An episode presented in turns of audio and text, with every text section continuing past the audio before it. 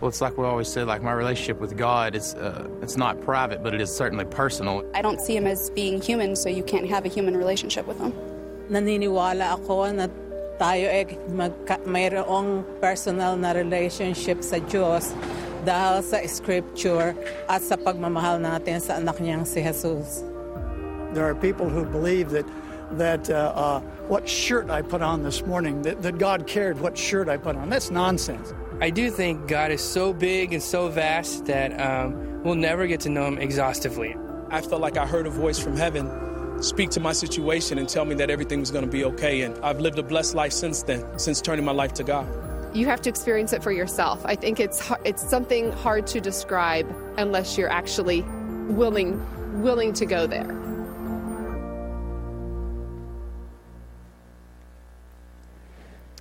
Well, as we've been going through our Explore God series, we've, we've looked at a number of the big questions that people have about Christianity.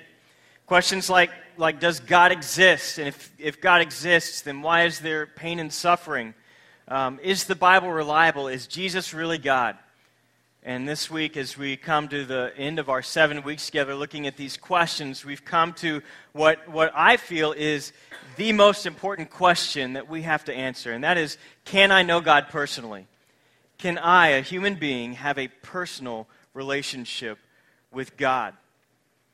Now, one of the things that, that usually trips us up about our relationship with God is that, that we want to think about our relationship with God the same way we think about relationships with other people, right? So when you're, when you're uh, growing up, you know, you think, well, if I stop arguing with my brother or sister, then, then that'll make my parents happy and we'll have a better relationship.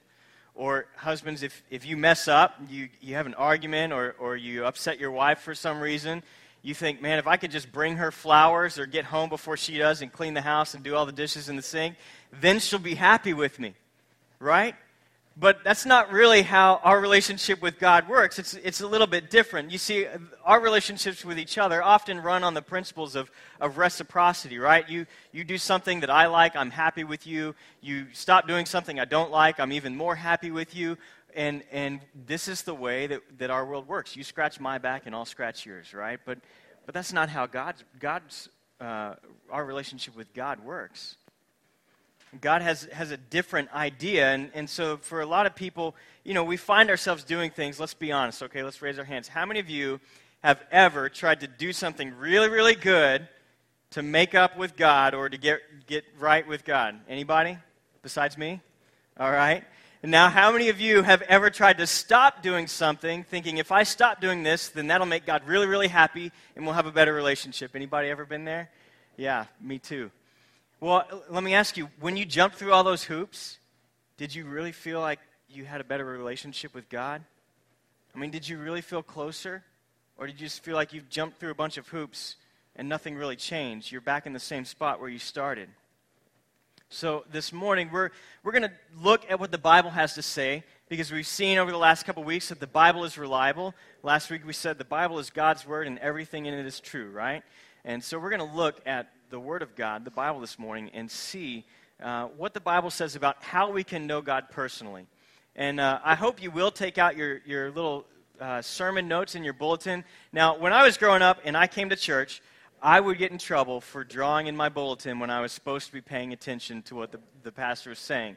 But this morning, your pastor is telling you to draw in your bulletin.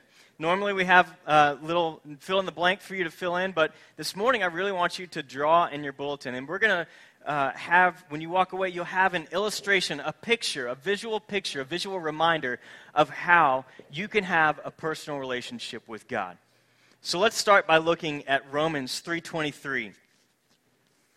So the first thing we've got to understand is that the Bible contains both bad news and good news. And this bad news is something about me and you, but the good news is something about God. So we're going to start with the bad news and then we're going to get to the good news.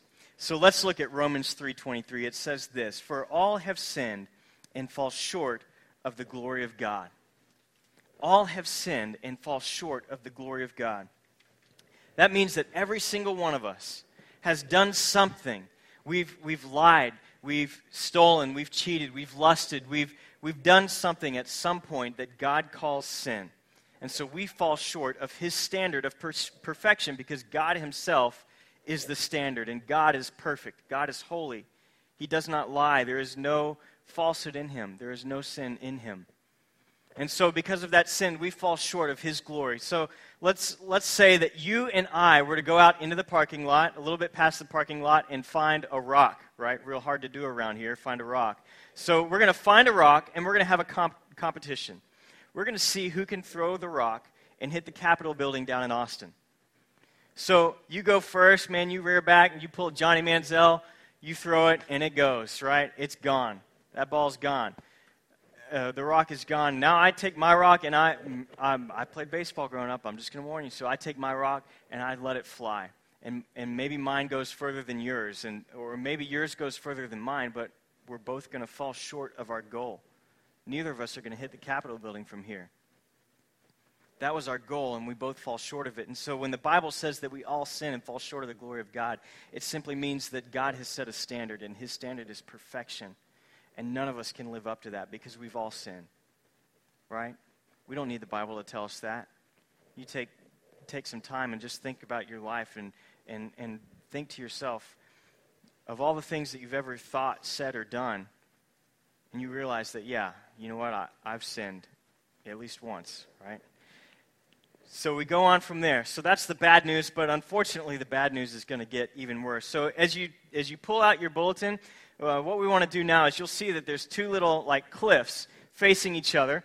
And what I want you to do is at the bottom write Romans 3:23 so you can remember the verse and at the top just draw a little stick figure. And that's going to represent you. If you're if you're a lady, you can put a little skirt on it so that you know that that's you. All right, but guys, yours is going to look like that. Hopefully, no skirt, unless we're Scottish and you got a kilt, but uh, I don't see any kilts this morning. So we're going to stick with this. And now, under that, I just want you to write the word sin. And that's going to remind you that, that you are a sinner, that I am a sinner. All right? And, and that's the first part of the bad news. Now, let's, let's keep going. Flip over to Romans chapter 6, verse 23.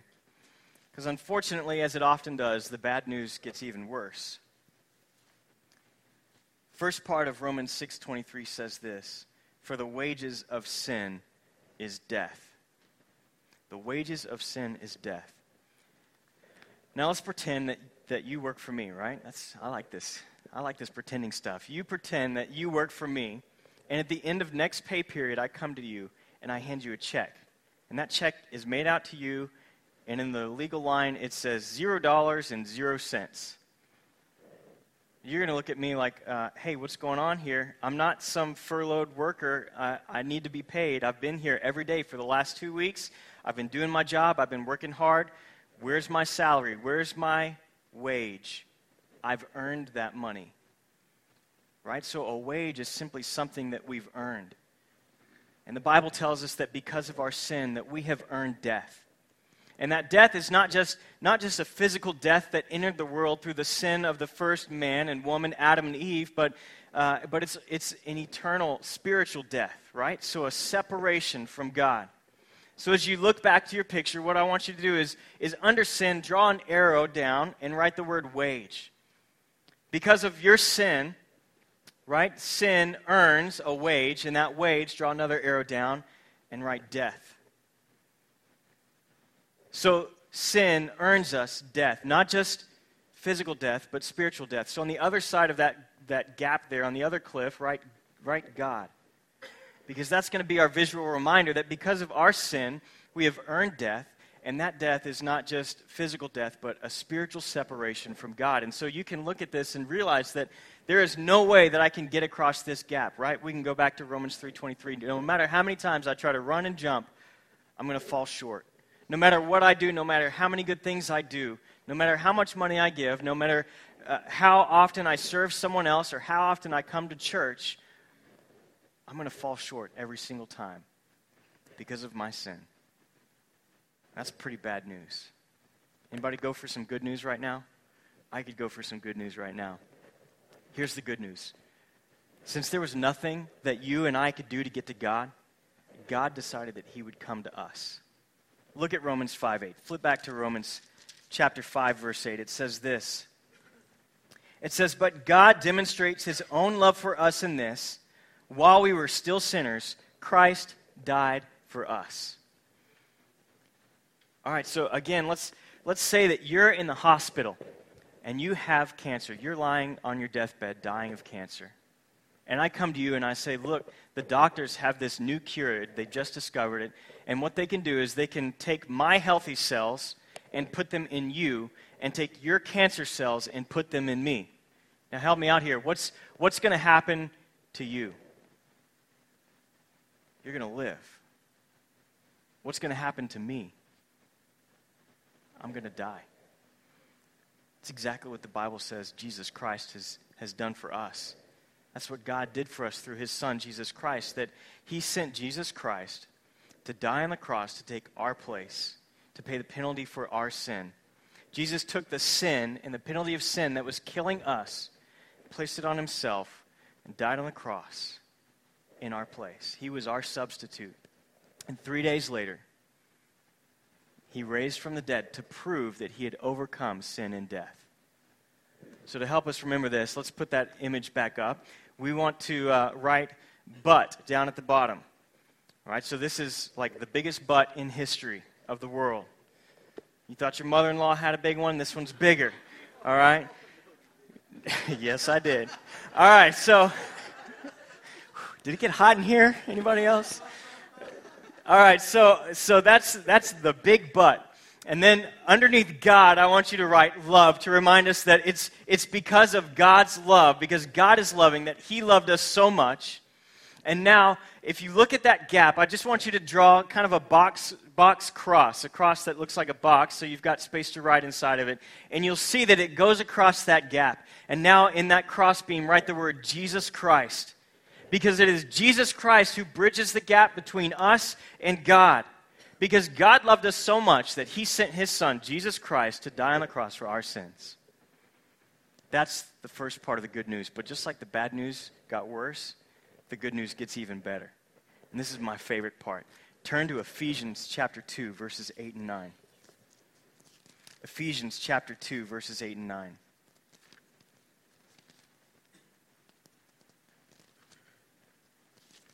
It says this. For it is by grace you have been saved through faith. And this not from yourselves, it is the gift of God, not by works, so that no one can boast. So there's a couple of things we want to unpack here. The first thing is it says it's by grace you have been saved. Now, grace is simply this it's, it's undeserved favor. That means that God gives you something that you don't deserve. And that thing that he gives you that you don't deserve is that you're saved. The word saved there simply means that you're rescued from the penalty of sin. Isn't that good news? But it gets even better. It says that you're saved through faith. Now, you guys are all sitting in chairs, and you were not here when that chair was made. And I didn't see anybody come in this morning and, and inspect their chair and test it out before they sat in it. This, you just simply came in, and when it was time to sit down, you sat in your chair and you trusted that that chair was going to hold your rear end up from the cold floor, right? That's what it means to have faith. You simply trust in something. And mm, a lot of times the Bible talks about believe. That means that you're trusting in it, you believe in it. Another way to think of it is rest. No one who's here, I hope, is using their strength of their legs to hold them up off the floor, right? You're not kind of partially resting in the chair, partially using your legs. No, you're just simply resting in that chair. You're letting that chair hold you up. And that's exactly what God asks us to do in His Son, Jesus Christ, is just to rest in Him. And when we do that, we realize that it, it's not about how much money we can give, or how many church services we can attend, or how many nice things that we can do for our neighbors. Because it's not by works. It's not by works, other than the work of Jesus Christ. And all we have to do is simply trust in Him alone. And we can be saved. We can experience that, that salvation from the penalty of our sins. And there's one more word I want to talk about here, and that's gift.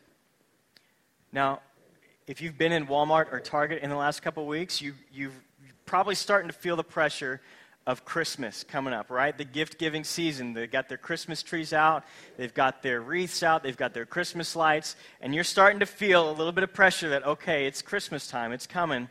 If you've been in Hobby Lobby, you've been feeling that since like August, Okay? It's been Christmas since August in Hobby Lobby, right? Most normal people, let me get through Halloween first and then I'll think about Christmas. So it's Christmas time. It's time to give gifts. Now imagine that you find the perfect gift for a friend or loved one and, and you are just so excited. I don't know about you guys. Whenever I buy my wife a gift, like if I buy it before Christmas, I can't wait. I don't wait till Christmas because I'm just so excited that I found the one thing that I know she's going to love. Not only does she need it, she wants it, and it's going to be perfect. So I usually come home and I'm like, here you go. I don't wrap it, nothing. I, I, just can't wait to see her face. And, and you find that perfect gift for your friend, and you give it to them, and they say, Oh, wow, this is amazing. This is perfect. How much do I owe you?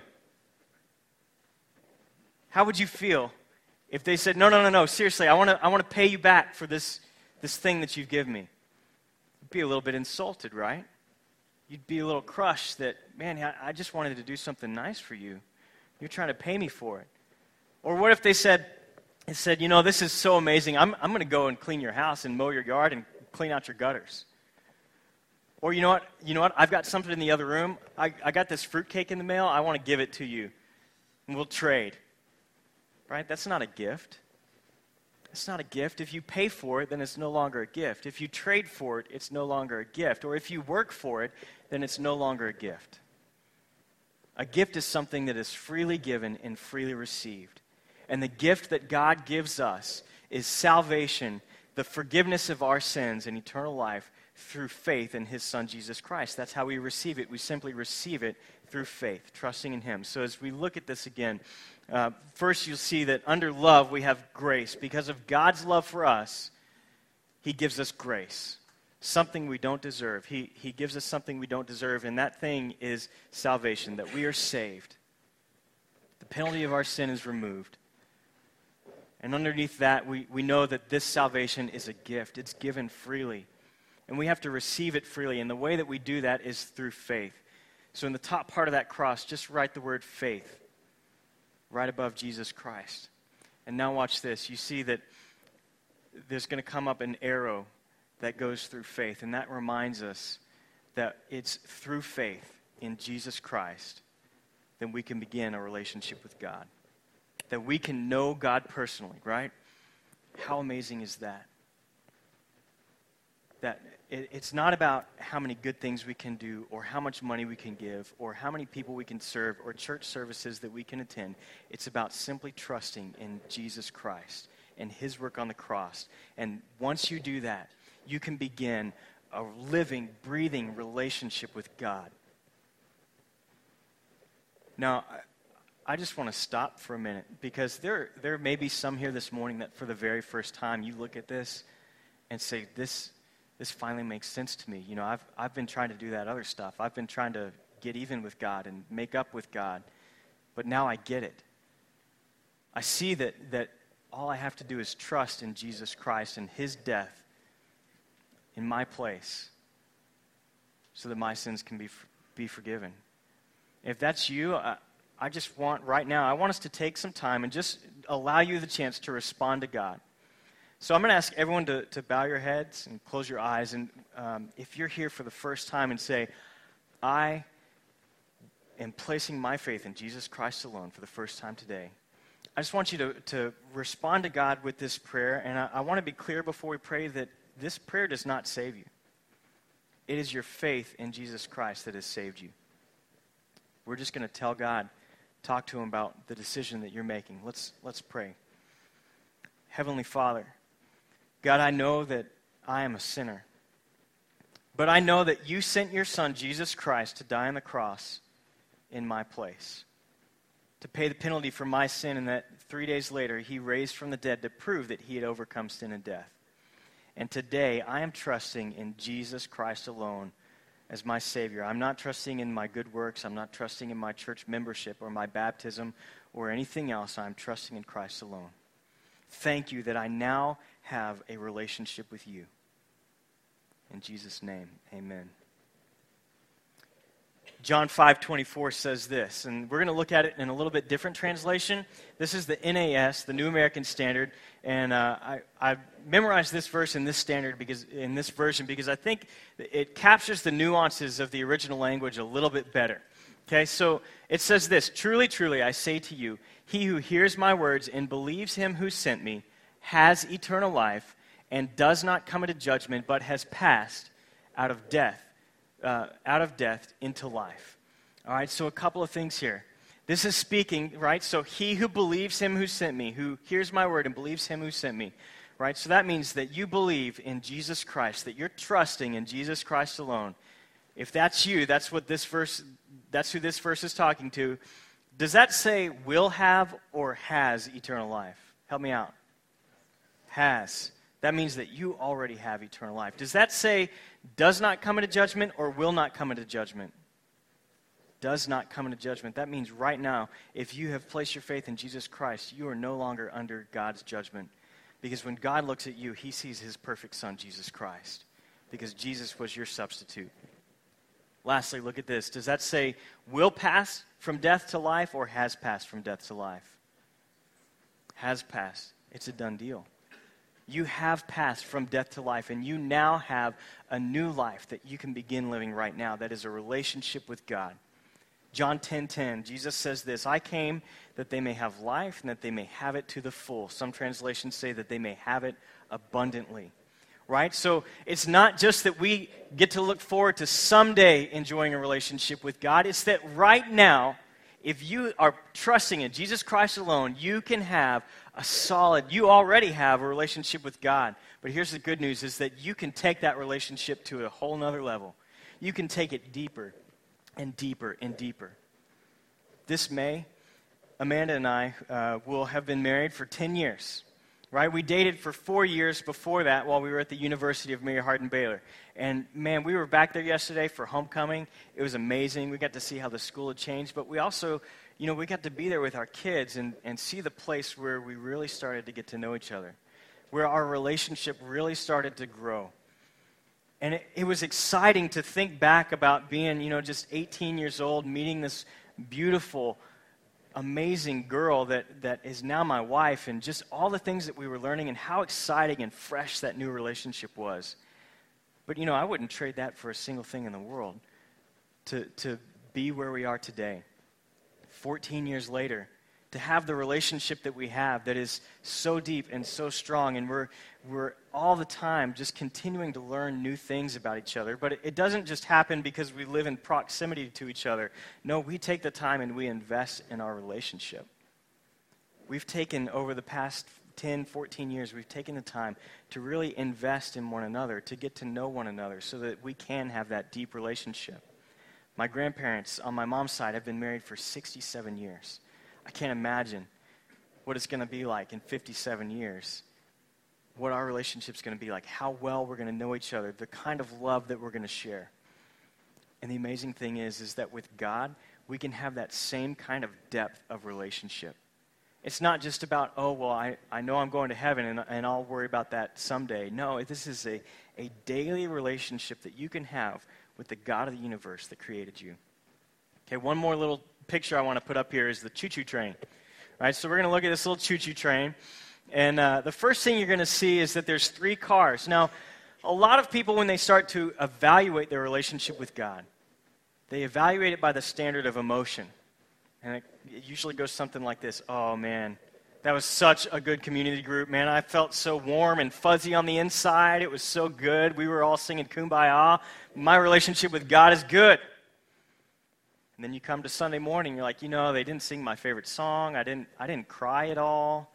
I didn't have the same warm, fuzzy feeling. I must not have a good relationship with God. And, and we use our emotions to evaluate our relationship with God. And, and I got to be honest, there, there is an emotional aspect to your relationship with God. As you follow Him and you obey Him and you learn to trust Him even more, there are going to be emotions that come along.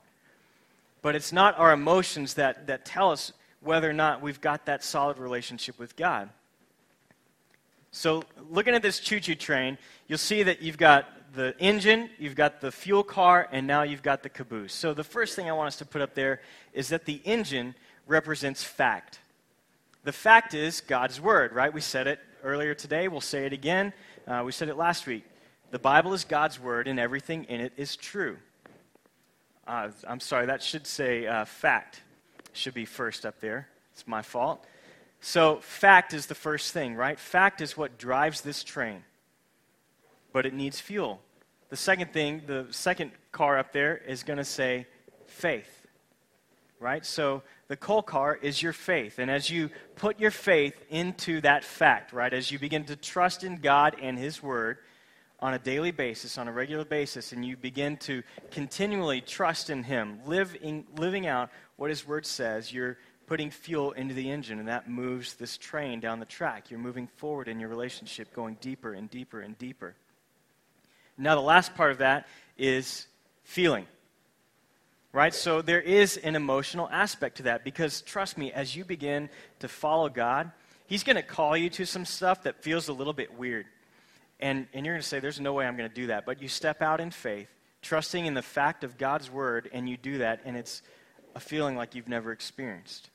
Now, here's the thing about this train the train is, is pulled by the fact, God's word, by the engine. It's fueled by our faith, and you've, you've got the feelings that go along with it. But if you try to turn the train around and put the caboose first, it's not going to go anywhere, right?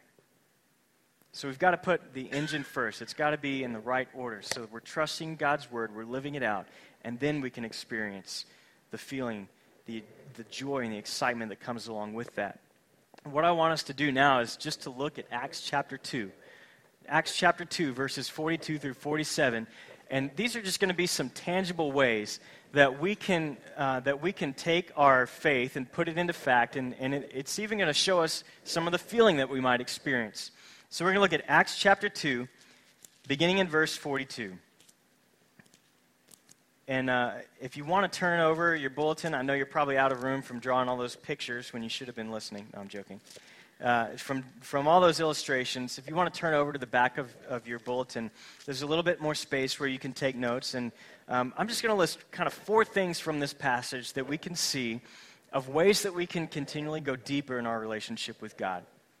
Here's Acts 2 42 through 47. It says this They devoted themselves to the apostles' teaching and to the fellowship, to the breaking of bread, and to prayer. Everyone was filled with awe, and many wonders and miraculous signs were done by the apostles. All believers were together and had everything in common, selling their possession and goods as they, as, and they gave to everyone as he had need. Every day they continued to meet in the temple courts.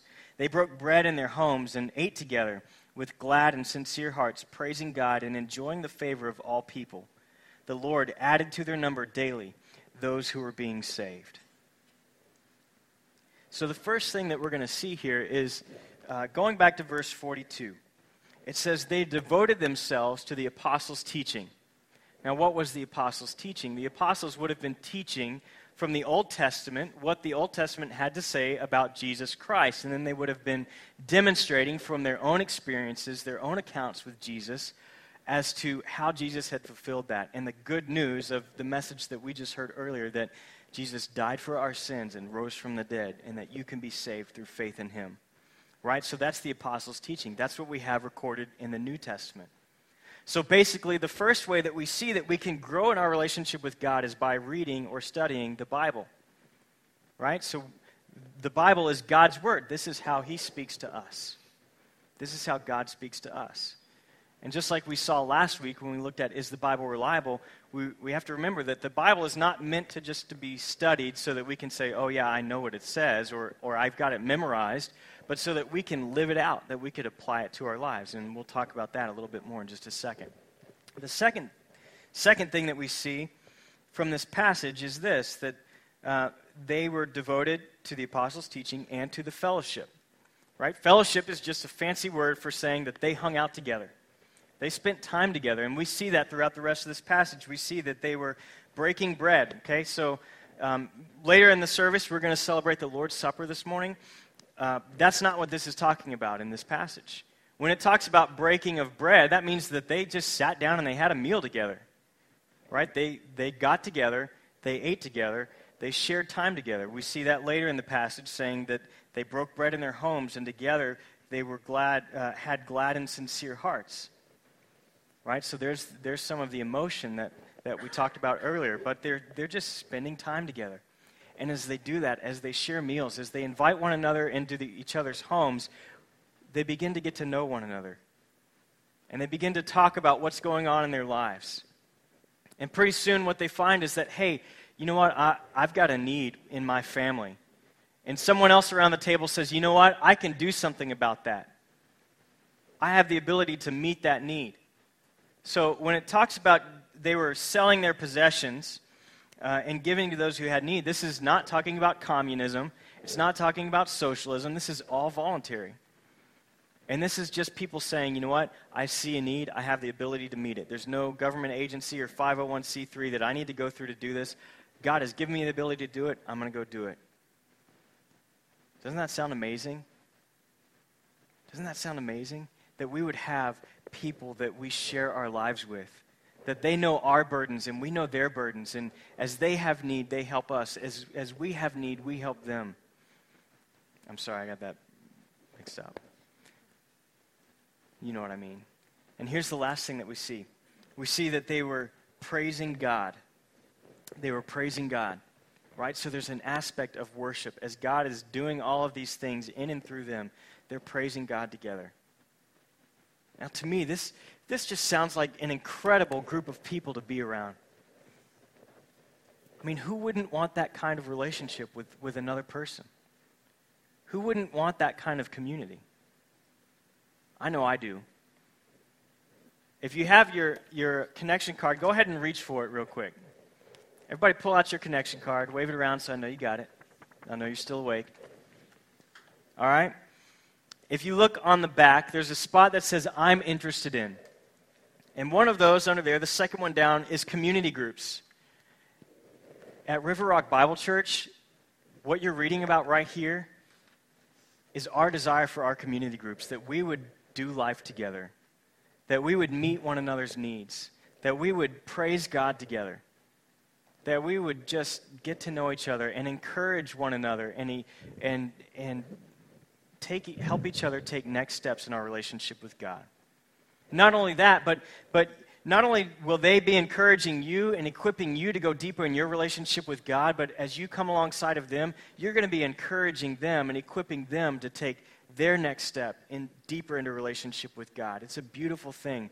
So I really want to encourage you if you're not connected with a community group, if you're not already connected, go ahead and check that box. And when the offering plate comes around, just put that little connection card in the plate, and we'll help you get connected. If you're still not sure and you're like, well, I just don't know if I'm going to get in one of these weird groups, you know, where they're lighting candles and saying weird chants, that's you want to check it out a little bit more, that's fine. Next Sunday, after the service, we're going to have a meeting uh, for everyone who's interested in getting into a community group. So right here, right after the service, you won't even have to get up out of your seat.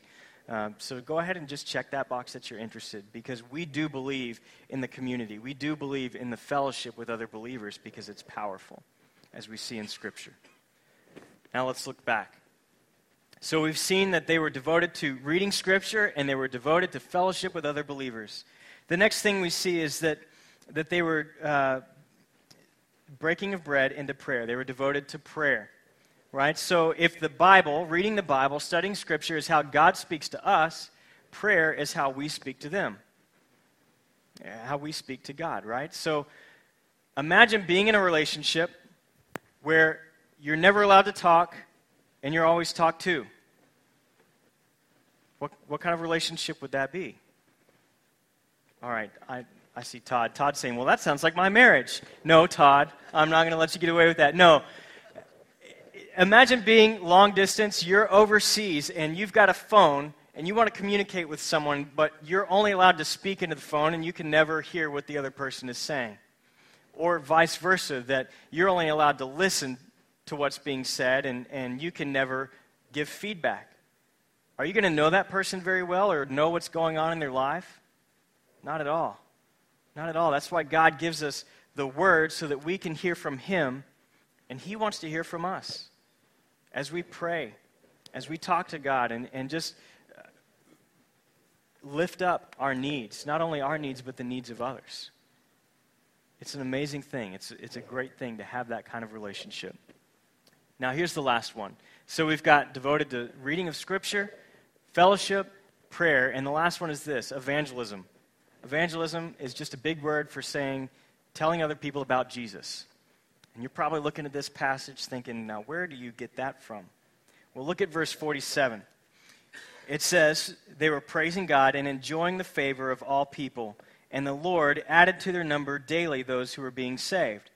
So we see a couple of things here. First, we see that they were enjoying favor with all people, and that God was adding to their number daily those who were being saved. So the first part of this is that as they loved one another, as they served one another, as they were getting together, people around them were starting to take notice. Like, these people are different. There's something different about them. And the other thing is, is we know that they were involved in evangelism because that was a huge part of the apostles' teaching, right? Not just that you know Jesus Christ, but that you get the message out, that you tell other people about Jesus Christ. That was his last commandment. Acts uh, 1 8. You will be my witnesses in Jerusalem, Judea, Samaria, and to the ends of the earth. What is a witness? A witness is someone who tells someone about something else. So there was this command, there was this ad- adherence to not only just being an example through their good works, that was, that was the way that they lended credibility to their message that, hey, look, this person, Jesus Christ, that we're saying has transformed our lives, here's the proof. So it's important that we, that we do have the actions, uh, you know, but to, to be under the impression that going to a soup kitchen and, and saying, here's your bowl of soup in the name of Jesus Christ, to think that that's the same as sitting with someone and saying, let me tell you about Jesus Christ. How he died for your sins, rose from the dead, and how you can be saved through faith in him. Those two are, are not equal. They're both important, but they're not equal. In fact, Romans 10:17 says this, faith comes by hearing and hearing by the word of God. Now, in, in Greek, there are two words for word. One is logos, and that refers to the written word. The other is rhema, which is the spoken word. And in Romans 10:17, the word that's used there is rhema, spoken word. So it really reads, faith comes by hearing, and hearing by the spoken word of God. So, as believers, man, we, we ought to be living lives that are different. Not because it's a way of salvation, because we saw earlier that that's through faith in Jesus Christ alone, but, but it's going to lend credibility to what we believe and credibility to our message.